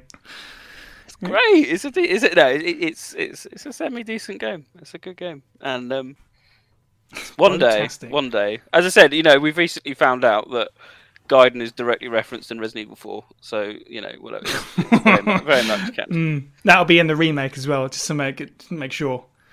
But every time, every time Leon gets announced for a new thing, I'm waiting for the. Oh, this is just like the Starlight, and then every you know, could you imagine? Can you That's you imagine? could you imagine what would happen in the community if that happened? The ripples.